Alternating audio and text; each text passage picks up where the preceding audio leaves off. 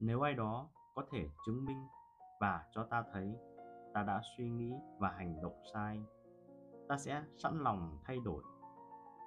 Vì ta luôn hướng tới lẽ phải, khi không một ai bị tổn hại.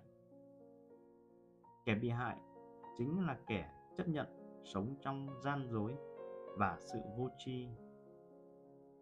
Trích suy tưởng của Marcus Aurelius.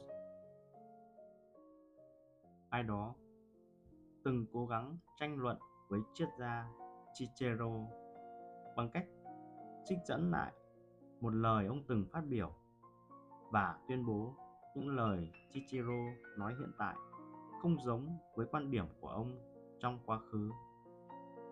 Ông đáp rằng tôi vẫn đang tiếp tục sống.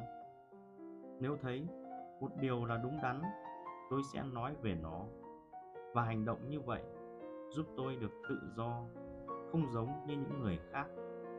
Không cần phải thấy xấu hổ khi thay đổi suy nghĩ của mình. Đó là sức mạnh của tư duy.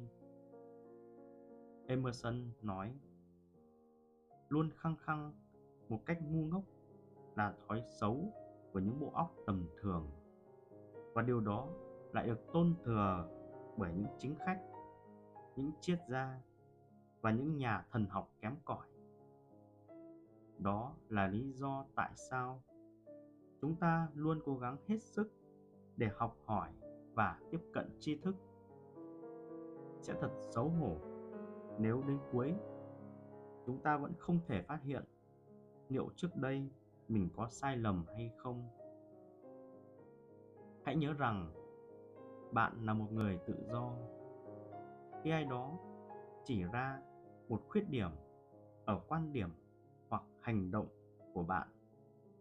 Họ không chỉ trích bản thân bạn, mà họ đang đưa ra một giải pháp thay thế tốt hơn. Hãy biết đón nhận.